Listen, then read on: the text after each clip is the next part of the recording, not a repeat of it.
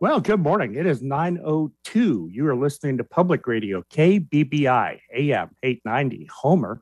I'm Jay Barrett. It is time for the regular Thursday COVID brief. And on the line, I've got Peggy Erkeneff, Lauren Carroll, and Dorothea Ferraro joining us uh, this morning. Uh, good morning to all of you. Uh, it's uh, this is the first COVID brief that we started where it's daylight outside this winter. So I'm very happy about that. It was my ha- favorite time of the year where things get uh, clearer. Uh, Peggy, we've got you here. Uh, I know you usually have meetings. Maybe we can uh, ask you to uh, give us, uh, give us a, a report from the perspective of the school district, please. Oh, I'd be happy to. So it's February. We are happy about that. Um, because although our numbers are still up as we entered into February, they're down. So we are seeing some downtrending of positive COVID cases in schools. However, we still do have thirteen schools that are operating with universal masking at this time. And most of those were just extended for an additional two weeks in the last couple of days. Um, some schools did eliminate the universal masking because their positive cases were down and or not happening in those schools. So school operations are continuing. We're dealing a little bit with weather these days and continuing to juggle staffing around, um, keeping buses running, food being served, and we're in February. So we're really happy to see those numbers coming down a little bit. Mm-hmm.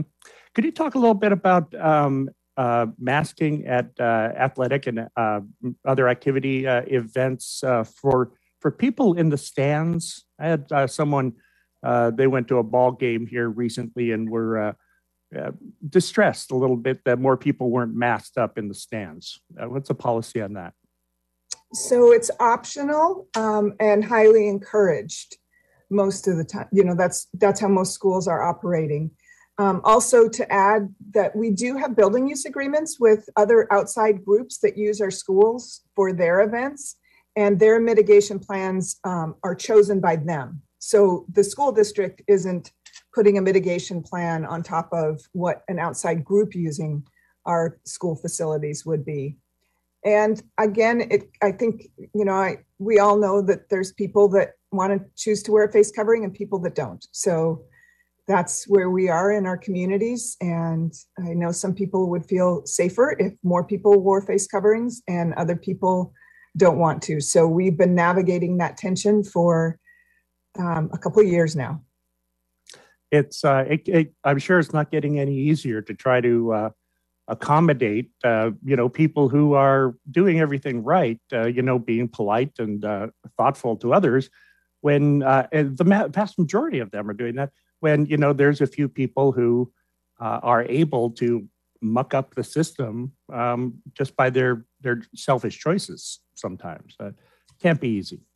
Yeah, I think what I would say to that is what I see is we all need to slow down and be really kind to each other right now. Everybody is pretty maxed. We're all burnt out on the pandemic, and we need a lot of kindness between each other and just take that extra pause before reacting. That's always good advice. Yeah. Uh, Dorothea, uh, how are things looking up here at uh, South Peninsula Hospital in the last week? Well, very similar to what Peggy reported as far as um, most of our numbers are flat or trending downwards. Um, for the week ending February first, we had twelve E R visits um, related to COVID, and that's the same number as the week prior to that. Um, we had four new hospital admissions um, with COVID. And that is higher um, compared to the prior week, which was two. But pretty much at any given day over the last week, we had only one or two um, hospitalized patients with COVID.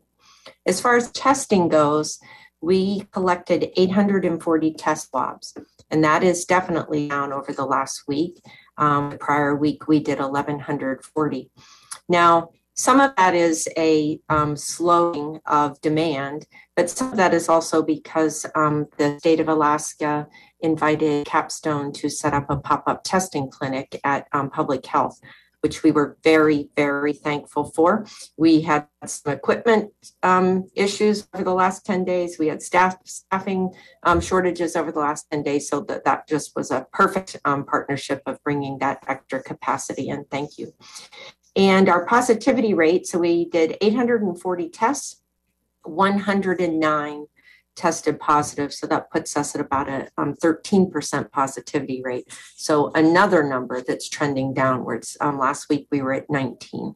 So that one's heading down. We did three outpatient monoclonal antibody infusions, and um, that also is down. So um, yeah, it looks like things are flat and coasting downwards as far as numbers.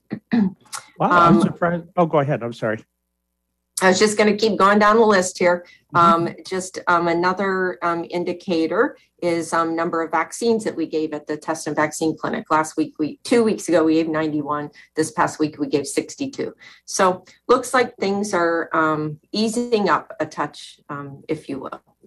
If, if those numbers are eased, I guess they're eased compared to the prior week. So that's that's right. All we have to go on. True, true.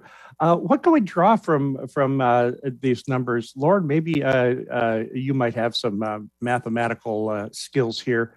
Uh, with the, uh, I'm especially surprised that the monoclonal antibody treatments uh, were down as well. I, I think I would have thought that they were going to be up. Uh, you know, I, just based on what I'm seeing elsewhere uh, around around the state and around the country. Lauren, do you have thoughts? Oh, yeah, sure thing, Jay. Thanks. You know, in regards to medications or treatment, you know, I'm not certain. It could be uh, in part due to the fact that, you know, recommendations on medications for treatment for COVID nineteen are shifting. And so what I mean by that is some previously recommended treatments are no longer considered effective against the Omicron, the COVID nineteen variant. Uh, so that accounts now for more than ninety-nine percent of all cases in the U S. And and that's uh, similar here uh, in Alaska, too. Excuse me. So I guess I would say if you want to read up more about, you know, some folks like to read up about that, the most recent updates regarding um, treatments for medications for COVID, you could look up National Institutes of Health for the most up-to-date info. But in regards to cases, um, I think there's a story to be told there, too. In in the United States, um, we're seeing a downturn, and the U K is also seeing a downturn. So that's good signs that we might be inching through step by step through this fourth wave of Omicron. Um, and if we glance at South Africa, they're continuing to experience low numbers because they've passed the Omicron uh, wave. But um, in terms of the last... Uh, the number of total cases in the U S is down about fifty percent compared to two weeks ago. In Alaska, we're starting to see a very small uh, downturn, down seven percent in regards to newly reported cases um, as compared to two weeks ago. Now, that doesn't include at-home testing, and we know there's a lot of that going on right now as well. Mm-hmm. Excuse me. Uh, yeah, I was... Oh, Dorothea, go ahead. Yeah, um, I also wanted to follow up on the the, the maybe, the possibly why, is um, for the monoclonal antibody infusions being um, lower, is that now there are more of the um, the prescription medicine, the oral antiviral medicines that are available in Alaska. And so it's possible that that's one of the reasons that, that um, the infusion number is slightly lower, is because more of um, more of that treatment is being utilized. Oh, okay. Okay. Um, you know, a couple of weeks ago, I think I asked you, uh, somebody had uh, mentioned to me that their uh, vaxxed uh, uh, partner Uh, was uh, was turned down because, you know, there weren't enough. But so people who are vaxxed can get a monoclonal antibody now. There's there's room for them. So the guidelines, um, the recommendations on administering those is the starts kind of with these tiers. It has different tiers, and there's kind of tier one, and then within one, it's broken out kind of A, B, C, and then tier two. We're still up in the tier one, and that tier one, um, I will pull up the actual um, definition or um, eligibility group for that. Um, but just to remind folks that that changes a lot based on availability. So we're following recommendations that get passed down through the state to us. We do have product. Um, we, we do have the Sotrovimab um, available and in-house, and it um, is being um, offered based on the, those eligibility. So I'll have to pull them up. I, I don't want to go from memory. Oh, sure. Sure. No problem. Uh, I want to give out the phone number, uh, nine oh seven, two three five, seven seven two one. If you have uh, any questions for our panel, uh, they are always happy to uh, at least tackle the question and uh, give you the best answer that they've got. two three five, seven seven two one. Uh, I got the, as we all do, got the uh, COVID data summary uh, yesterday from the uh, state. Uh, uh, it was for reporting data for January thirty-first and February first. That's Monday and Tuesday this week. There were uh, four thousand one hundred forty-seven new cases uh, and eight deaths. Uh, it, it, uh, it was kind of hard. Uh, it's always hard to read about, uh, you know, our elders dying off here, uh, you know, the sixty, seventy, eighty, and ninety year olds that you see in the uh, death uh, statistics regularly. But uh, in this report, there were two infants in the Anchorage and Mat-Su region uh, under twelve months. So I, I imagine they were, uh, uh, well, they were infants. That, that's what it says here, infants uh, in the Anchorage Mat-Su region. Uh, along with three forty-year-old uh, in Anchorage, two women and one man, uh, uh, two Soldotna residents, a man in his seventies and a woman in her sixties, and a man in his sixties up in Wasilla. Um, yeah, I don't know. Lauren, uh, have we had uh, child uh, deaths before? This seems like it's uh, new and uh, entirely unwelcome. You know, I'm not certain before we joined the call uh, this morning. I was trying to look that up, uh, but I couldn't get my fingers on that data, Jay. Um, but yeah, that's, uh, you know, uh, amongst the tragedies, and just want to say our thoughts are with um, their families and loved ones. Yeah. yeah. Uh, Lord, how are uh, how is the state doing uh, in regards to um, picking up the rate of vaccinations? Are we seeing uh, any kind of movement in the in the rate of people getting um, getting a shot? Oh, I guess I would say steady as she goes, uh, and that's evident evidenced by uh, you know, if you drive up Bartlett for any reason and look to the left, a, a certain portion of those are are going to the swab site or the vaccination site in order to get vaccines.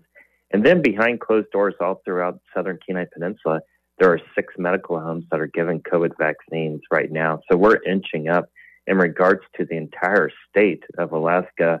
About sixty-two percent of folks are that are ages five and older have completed that primary series. Uh, so they're up to date on COVID vaccines. Um, but only a quarter of, of Alaskans that are five and older have received uh, a booster. Um, so we have a ways to go there. Wait, I'm sorry, a booster or an initial course? Oh, sorry, Jay, a booster. So the oh, okay. uh, completed the primary series, but then was also boosted. Only about a quarter of Alaskans, five ages five years of age and older. Oh, okay, okay. Um, you know, I see that uh, the Kenai Peninsula as a whole, they don't break it out uh, to north and south here. Uh, we're up to forty-eight point five percent. Of course, that dropped down to about forty-three or four or five or so when they uh, opened up the vaccinations for folks uh, uh, between five and eleven. Uh, and it's it's gone back up now. We had almost hit fifty percent um, vaccination. Uh, yeah, that's right. And, you know, Southern Kenai Peninsula numbers are just a tad better. We're at uh, fifty-five percent fully vaccinated. And then when looking at, say, Homer proper, Homer proper is seventy-one percent fully vaccinated um, compared to Anchor Point at forty-seven percent, and Kenai Peninsula Borough, other south, at uh, about twenty-three percent fully vaccinated. Mm-hmm. Okay. You guys, while we're on um, vaccines, I, I you may have um, seen in the news that the Moderna um, vaccine, COVID vaccine was fully approved by F D A. Um, so now both Pfizer, Pfizer for sixteen years of age and older and Moderna for eighteen years of age and older are fully approved by F D A as um, an approved vaccine.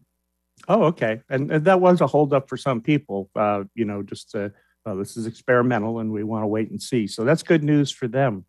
Uh, you know, I also saw just briefly, I think I just saw the headline that um, uh, they there, there soon may be vaccine for uh, infants and toddlers, those under five.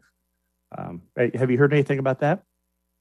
Um, pretty much the same that you saw, that they did put their um, studies, the results of their studies and um, information, they put that forth to the F D A. And now it goes through that same series of um, reviews and approvals that the other um, emergency use authorizations went through. So it will possibly be a few weeks till we um, hear about that. Oh, okay. Okay.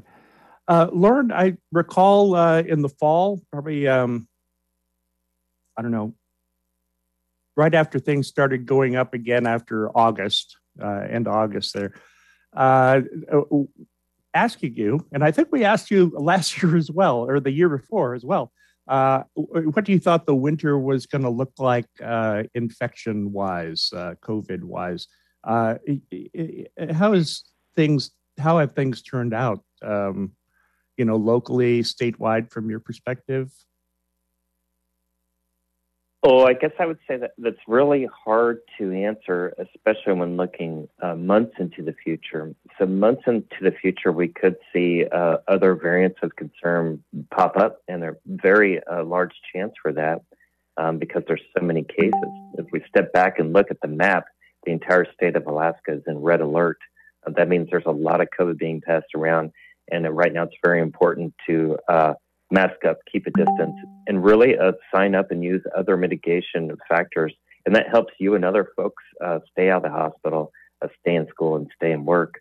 Uh, but if we're also to look at the graph, you know, uh, daily count of cases that are averaged over seven days, uh, what we're seeing is that uh, we really had a peak a couple weeks ago in the state of Alaska, and we have what appears to be a downturn in the total number of reported cases um, on average.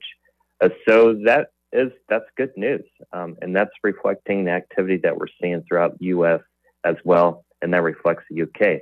So we get kind of the trend there is some promising uh, news that it looks like we're having a downturn in cases, and, and that's great. Mm-hmm. Excellent. We have a uh, caller uh, on line one. Hi, you're on the air. Uh, yes, I was wondering, has the Kenai Borough or Homer, uh, through the hospitals, uh, decided to put together any kind of plan for home uh, visitations so that people who are shut-ins or who are trapped because of the winter weather uh, can get their shots and their boosters? Oh, that's a good question. Uh, what are we doing for folks who, who can't get uh, out and about? Uh, Dorothea, you look like you're ready to answer. Well, I appreciate that question because that's really, really important, um, not only in a community like ours that has um, high number of um, senior age folks, but also with the weather and the terrain that we deal with. So between public health and our home health team, um, we can make sure that somebody who needs a vaccine that can't get to the vaccine clinic, we'll make sure that that happens. Our, the hospital public health nurses are really great about um, ensuring folks um, get that. Another piece of good um, news is that part of the, um, that's called a Healthy Communities Grant that um, we use to run a little bit or to operate a little bit of the vaccine clinic on Bartlett Street. A little bit of that is for transportation. And so if there is, if there's anybody out there listening that wants a vaccine or wants to come get tested, but they have a, a transportation barrier, just call two three five, oh two three five and we'll give you instructions on how to go ahead and call a cab, and that cab will bring you to the um, clinic and we'll we'll cover their costs. We have um, we, we have funds that were allocated to help us reach folks that are difficult to reach, and that's one of the techniques that um, we have. Oh, excellent, excellent, Lauren. Well, I guess I would say, you know, uh, in regards to vulnerable populations, or these are, you know, a lot of different categories, but in this instance, folks that can't just get in their truck and drive to their medical home um, or otherwise to get a vaccine or test. Uh, we've been working on this for a couple of years. And so just to give you a little bit of uh, info or idea what that looks like is we've been meeting uh, twice weekly, the we being public health nurses, with several community partners, including the city, South Peninsula Hospital, and all the medical homes. And what we're doing there is aligning our mission or vision. Or we have common goals to get vaccines and testing available for everyone who wants it when they want it. And so what it also feels like is Mary and I's telephone is blowing up in our pockets as we work with medical homes, nurses, um, and executive directors to identify folks that need services but can't quite get there. And so we take it on a case-to-case basis. I guess one example is uh, hospital nurses outreach just recently and uh, notified us that there was a, a gal out East End Road that just couldn't make it to the vaccination site. Uh, so Mary and I rearranged our schedules and were able to meet the woman in her home to give her a vaccine. Um, so, yeah, I guess one of the take-homes I would I would like everyone to think about and spread is if you're having trouble getting access to vaccination or testing, uh, we'd really like to hear about it. Give us a call, two three five, eight eight five seven, and we'd love to work with our partners or continue working with them to find a solution. That's two three five, eight eight five seven, the Public Health Center. Thanks. Oh, terrific. That's great to know. I've uh, got a question here about the uh, national stockpile of masks that were uh, made available. I'm just wondering if uh, they're uh, they're around town yet available. Dorothea? I think, go, Lauren, do you want to take that one first? Oh, I can try, Dorothea. So we're hearing that, sure, there's free N ninety-five masks uh, provided through a federal program that will be available soon in Alaska, um, but also right now in some areas in Alaska. Um, Mary's texting me right now just mentioning that there's masks at the library, and there might be some soon at the chamber. And so I think the take-home there is that that program is just getting going. It's probably going to be a finite set of resources, and where they're available is likely to change. Uh, but from today's perspective, uh, look towards the library and perhaps towards the chamber. Mm, okay, excellent. Uh, our number again, two three five, seven seven two one. Don't forget to dial the nine oh seven these days uh, to give us a call and bring your uh, bring your questions. Lauren, I'm looking at uh, the State of Alaska Epidemiology Bulletin that was uh, released yesterday about the effectiveness of COVID nineteen vaccine booster doses against Omicron. And uh, the upshot appears to be, and I, I think this goes right along with what you've been saying all along, uh, was that people, uh, well, I'm just going to read it here. The results of this test-negative case control analysis indicate that during the Omicron wave in Alaska, the odds of having symptomatic COVID nineteen was nearly three times higher in persons who are eligible to receive a COVID nineteen vaccine booster dose, but had not done so, compared to persons who had received the booster dose. Three times, three times more likely, uh, well, three times less likely if you do get a booster. Uh, that's... Uh, That's some hardcore uh, inoculation there. Yeah, that's big time. And it, that really demonstrates there's a perfect example of how this pandemic has and might continue to change drastically depending upon the variants um, that pop up ac- across the globe and ultimately end up here in Alaska. And so, you know, when this Omicron uh, wave, wave four started, it was kind of a game changer uh, for us in the U S, but also Alaska. And one of the big game changers there was uh, Omicron has, you know, over fifty different mutations, and thirty of them have to do with that spike protein or these little pieces that stick out from each uh, virus of the SARS-CoV two um, particle itself. And the vaccines, in part, work with that spike in order to prevent infection, um, serious disease, and, and death. Uh, so one of the major concerns that we had and kept close eye on was, are these vaccines going to work with Omicron? And the interesting, unique thing that we found with it is the answer is yes, they continued to do a good job of preventing severe illness and death, However, the booster is incredibly important. Um, so if you're up to, if you've had the primary series, you're on the right track, but your key uh, to keeping yourself and others safe is getting that booster. You know, and the uh, uh, monograph here goes on to talk about how uh, if you are boosted, uh, previously infected and boosted, uh, you have a one point six times Uh, lower chance of getting COVID than somebody who had COVID previously. So you even get protection from a booster uh, even after you, infection, natural uh, temporary immunity. Our phone number, yeah, nine oh seven, really? uh, oh, go ahead. Yeah, nine oh seven, two three five, seven seven two one. Sorry. Sorry, Jay, I was just going to mention, yeah, really complex uh in it, and there's a lot of people out there that have had COVID or have COVID right now. Um, probably fifty to sixty percent of the population will get Omicron or more. You know, that's just a, a model or a best guess. And I guess I'm highlighting that because, uh, you know, it, it really doesn't care who you are. Um, it's infecting a lot of people. Um, so would like to just push the, any kind of stigma away. Um, and if you are sick, uh, call out, reach out to your doctor and explore treatment op- uh, options. Um, and hope you feel better soon. Mm-hmm. Lauren, you're a you're a, a, a scientist. So let me. I describe. I explained to somebody the other day. I tried to explain uh, about these spike mutations or about mutations in general. I'm not a scientist, but I play one on the radio. No, uh, it's uh, it's uh, evolution. It's survival of the fittest. These germs, these uh, these COVID uh, viruses are in your body, and they are mutating left and right, willy-nilly, and the vast majority of them go nowhere. Some of them, you know, may kill kill the virus, mutation that kills the virus.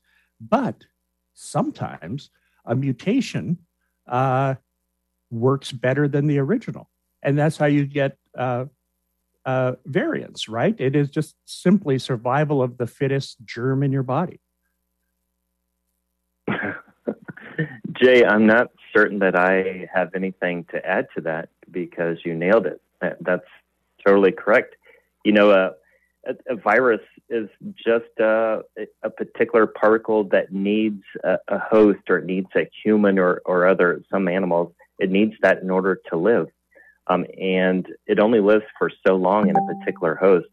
Um, and it's able to continue because it passes from one person to the next. And you got it. I don't I don't know that I could say it better. Each time that it's in a body and replicating, it has um, a hundred or a couple hundred mutations uh, in it. And it's so you're right, it's continually changing. But it's when there's a mutation of concern or a variant of concern, that's that's when we really highlight it and pay very close attention to it. And what I mean by a variant of concern is that the mutation is particularly uh, advanced or better at transmitting from one person to the next or even to animals, or it does more damage than, than the previous ones. And we'll continue to watch that as the, the pati- pandemic keeps going. Mm-hmm. Uh, we have a uh, caller on line one. Hi, you're on the air. Hi, I had a question about the take-home testing kits. Sure, I was go wondering ahead. if they've I was wondering if they have kind of adapted to the Omicron or the um, some of the changes in the, the COVID virus. Um, I've seen a lot of individuals test negative, but then go to the testing center and test positive. Is there uh, any information on any new tests coming out to kind of go with the like the, the stealth version that's very hard to detect? Oh, good question. Lauren? That's such a good question. Thank you. You know, uh, in, in a pandemic, a lot of things really haven't gone our way, um, but there's been a couple good ones so far. One is that vaccines work very good, especially mRNA vaccines, work very good at preventing um, serious disease, but also keeping people from dying. Um, but I guess I would say another great thing that has happened, you know, one thing in our favor as a community Um, in a state, in a country, is that our test uh, pickup on Omicron. That's something that we were very uh, concerned about is, what if Omicron um, isn't picked up by our, all of our tests? But however, to dig down a little bit deeper or start uncovering what that actually looks and feels like, when you drive up to Capstone, which they're offering um, testing here at the Public Health Center all this week from nine a.m. to four p.m., or the swab site up, up at the hospital, is that they're only as good as they are. So no testing um, platform or no test for COVID nineteen is perfect. And so w- what we talk about in the words that we use, Mary, the public health nurse, and I, is sensitivity and specificity. Said in plain uh, English is that sensitivity is a test ability to pop up positive when the virus is present. And so far, there's no test that's one hundred percent, um, but it's pretty close. So a lot of those hover around ninety-five or more. So what's that mean is when you uh, or the hospital or your doctor tests one hundred people, um, five of those or so are going to pop up uh, as negative uh, or false negative. So, yeah, very confusing, a, a lot of layers there, but uh, the take-home is no test is uh, perfect, but they do pretty darn good against Omicron.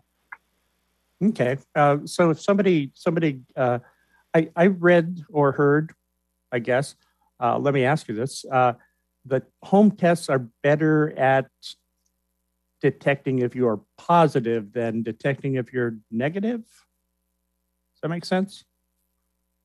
Oh, that makes sense to me. I'd say that they're pretty darn good um, at both of them. However, you got to read the instructions. Um, some of those tests, when you open up the box, or if they're frozen in your mailbox, you know, bring it inside, um, set it on the counter. Don't open it for a couple hours. But then when you open it, step one after that is to read the instructions because there might be two tests in there. If there are two tests, you need to take them both and then uh, read the instructions to in- interpret the overall results. So, for example, if there's a negative, then there's a positive. You need to read the instructions there to, to tell you what that means. But I'll, I'll give you a hint. There's a, this is a spoiler. A positive is a positive. That means you got COVID nineteen and you need to isolate for five days. Even with uh, home tests, if it says positive, it's positive. You're, it's positive. Yeah, you got it. And if it's negative and you still feel bad, you should get uh, a test at uh, Capstone or uh, Bartlett Street. Yeah, that's a good point. No fun being sick. Uh, Dorothea's shaking her head. Yes. Yeah, that's no fun. If you're sick, um, you can access testing. Um, but also good, good idea to call your doctor. You know, from an epidemiologic or a P H M perspective, there is a ton of Omicron um, passing around. The entire state's red alert. So what that means for you as an individual when you're sitting there with a negative test result in your hand, um, but you're having signs and symptoms, there's increased chance that it's Omicron. That's compared to, like, say, last June when activity in Alaska for COVID nineteen was pretty low. Mm-hmm. We have a uh, another caller uh, on line one. Hi, you're on the air. Thank you. Um, do do the uh, COVID tests that um, are being mailed to uh, citizens, is there an expiration date on those tests? So if I ordered one, but I'm not sick right now, but I, I held on to the tests and then I wanted to, maybe I got exposed three or four or five months from now, would that test, would, would the testing kit have expired? Good question. Lauren? Such a great question. Um, you know, it used to be before, uh, in my experience, before um, COVID nineteen, before the pandemic, all medical supplies had an expiration date. Um, and why I'm saying that is, is because systems got a little bit more complicated during the pandemic. But um, to the best of my knowledge, all of the tests that are being accessed through covid tests dot gov, that's C O V I D T E S T S dot gov, have an expiration date on the outside of the box. So just keep turning that thing around in your in your hands until you see a, an expiration date. And sometimes they're one to two years out from the time that you get them in your hands. Oh, okay, excellent. Uh, I had a question here about uh, variants. We were talking about variants a little uh, a little bit ago. Lauren, do you know if there have been any trackable cases of the uh, Bravo Alpha.two variant, B A two? You know, I'm not up to date on that, um, but I do know that uh, that the Omicron variant is accounting for ninety-eight point three percent right now in, in, in our state. So that's what we're seeing most of. So the proportion of all cases that are being reported Uh, we're sequencing all of them, and they're almost all Omicron right now. And I don't have any updates for those any of those other ones that may be emerging. Okay, cool. Uh, we have uh, wow, we have two callers. Uh, hi, line one, you're on the air. Hey, yeah, is this me? Yeah, it is you. Okay, uh, the last caller, I believe, said something about the stealth or the B two uh, variant could not be detected by the tests. I don't believe that's correct. It cannot be distinguished from the B one. It has to be sequenced. Uh, Lauren just said that all of the tests are being sequenced now, so that means that if a B two shows up, it will be determined that it was. And uh, I heard yesterday that there was at least one B two that had been de- detected in Alaska. Oh, oh, thanks for that info, Lauren. You know, that could be true. I can't verify it, but it's not surprising to me because during the pandemic, like no other time, uh, I have friends and family that know information before before I do. And that's because uh, there's information available everywhere. And oftentimes I hear um, things first from, from friends. Yeah, thanks for the call. That's very it. That's... Mm-hmm. Yeah, I'll just get off and let somebody else go on. Alrighty. Thanks. Thanks for calling. Uh, somebody uh, uh, texted me uh, uh, uh, to follow up on something I said. They, they uh, want to know why uh, variants arise in the in the body. Uh, you know, when I was giving you my spiel that I gave to my friend, and uh, correct me if I'm wrong, but as uh, D N A replicates, sometimes there are mistakes. Quite often there are mistakes in the rebuilding of the D N A molecule. Uh, that's the spirally ladder thing you see on T V all the time. And uh, when those things are mismatched, when they make new ones, you get mutations and you get uh, variants. And uh, like Lauren said, you know, there are hundreds of variants. Most of them are uh, in, uh, innocuous. Is that right? Innocuous, yeah. So it, it, did I get that part right too, Lauren? Boy, I'm not a microbiologist, but I've had a little bit of microbiology and public health biology, and that sounds pretty good to me. You know, when I think about uh, the virus, when someone coughs or sneezes and it floats around and someone breathes it in, um, the respiratory cells are of the human respiratory system are one of the first targets that the, uh, the SARS-C o V two virus um, has contact with. And so those spikes reach out and they grab a human cell and they open up or perforate, stick a hole in that human cell, and they they use the spikes to, to pull that uh, virus cell uh, into the human cell. And after the, the SARS-C o V two virus enters the human cell, it starts using the human cell machinery in order to reproduce. And it's during that reproduction process that a lot of these mutations pop up. And then when it's done kind of doing its deal uh, and it's done damaging the human cell, and then it, it emits all these new uh, SARS-C o V two viruses that continue to go out into the human body, entering other human cells and replicating. And then when you cough, uh, that new person coughs, and then that's how it's passed on from person to person to person. Mm-hmm. So ostensibly, the virus just wants to replicate itself, uh, but in the process, sometimes it mutates, uh, just natural natural selection mutates, right? Ooh, the one correction, that's good. The one correction I would say is that it mutates all the time. So every time that it replicates, there there's one hundred or two hundred mutations. Um, so that's a natural process or an occurrence that we would expect.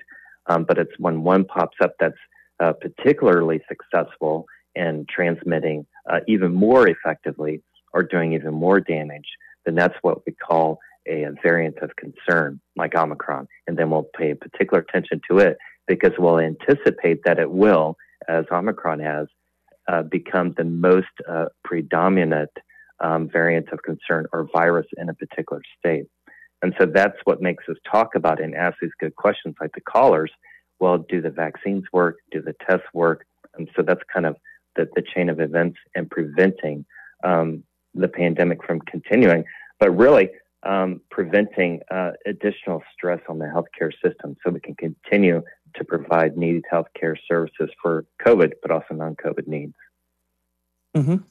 Excellent. Well, we have no more uh, phone callers on the line, uh, and I think I'm out of questions uh, at the moment. Uh, Dorothea, do you have any uh, last words for us uh, to uh, send us off to the uh, weekend? Um, I guess just um, that things hope maybe are looking a little better right now, but please be patient with um, all of our community resources, whether it's the grocery store or the takeout restaurant or the medical clinics. Um, folks still have a lot of staff absences right now. And so um, just not being in a hurry and um, being understanding when um, services might take um, a little longer. Our number of employees out um, related to COVID um, is drastically declining.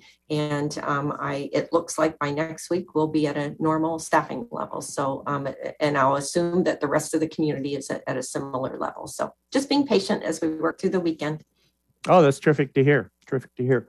Uh, Lauren, I uh, follow-up question about, uh, you're talking about variants and such. Uh, uh, do you have any idea uh, of the trend of uh, variants? I mean, we know that diseases naturally uh, die off uh, over time, uh, usually. Well, flus, I guess. I, yeah, I'm, you know what?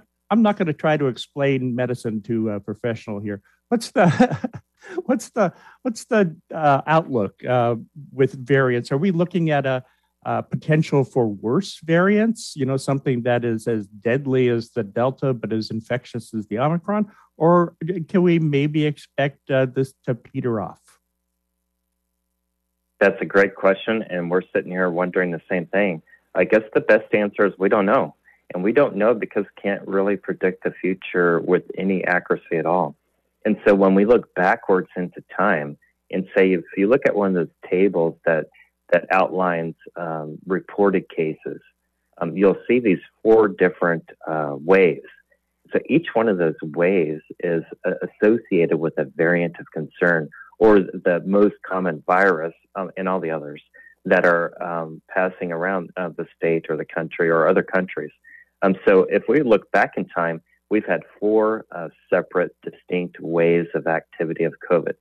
Um, so looking forward, uh, can we expect more? I don't think anyone knows, but uh, experts at this point, scientists uh, and epidemiologists, are expecting that Omicron could have some impact on the future, but it's looking like there will be more COVID activity after Omicron. Hmm. Okay. Lauren, do you have any last words for us? Oh, I'm sorry, Dorothea, got your hand up again. Um, I have some breaking news. Um, the swab site just called me. The Test and Vaccine Clinic just called and said that they just opened their final remaining vial of the Janssen or the Janssen vaccine. That's the one manufactured by Johnson and Johnson. It's the what was traditionally known as this, the one dose. Um, however, the recommendations, the recent recommendations from C D C is to follow up that one dose vaccine at two months or beyond with your booster. So your booster is um, encouraged on the Janssen um, a little earlier than the um, Pfizer and Moderna Um, vaccines. But anyway, the um, we just opened our last vial of that. And to the best of our knowledge there, um, we are not expecting any more of that in the near future. So if you were thinking of getting the J and J um, Janssen uh, vaccine, um, the, it is limited supply right now at the vaccine and test clinic. Okay. And, and so uh, if anybody gets that uh, and then later wants a booster, they're looking at an mRNA booster then. Um. Not one hundred percent certain on that. I do know that the state makes sure, they, they do try to make sure that boosters are available for folks. So I'll have to research um, the accessing um, that as well. I do know also that the state was recommending, uh, not recommending, but um, um, approving mix and match boosters. And um, so some folks, folks who got the um, J and J original vaccine were choosing to boost with one of the mRNAs. Mm-hmm. Excellent. Lauren? Oh, I guess uh, I would just say um, that, you know, getting COVID um, might be a learning experience. Uh, give us a call and or call your provider if you have any uh, comments or questions. Check in your with your provider to explore treatment options. Um, but also, we're we're seeing overall that uh, Omicron is not producing a. It's a lot of folks are having more mild signs and symptoms. Uh, so getting COVID, you know, might be a good opportunity to rewatch uh, your favorite movies at home. And so I guess I, I would just say snow's coming down. We'll get more light. Sunset at five thirty. Maybe a good time to get outside and have fun. Thanks. All right. Excellent. Well, uh, thank you, Lauren Carroll and Dorothea Ferraro, uh, for joining me today here on the COVID Brief. Also to uh, Peggy Erkeneff at um, uh, the Kenai Peninsula Borough School District. I'm Jay Barrett, and uh, that has uh, been the COVID Brief. I want to thank our callers, and I want to thank you for listening. And Josh Crone and Simon Lopez back at the station. Uh, you're listening to Public Radio K B B I, A M eight ninety, Homer. Let's go back to the studio.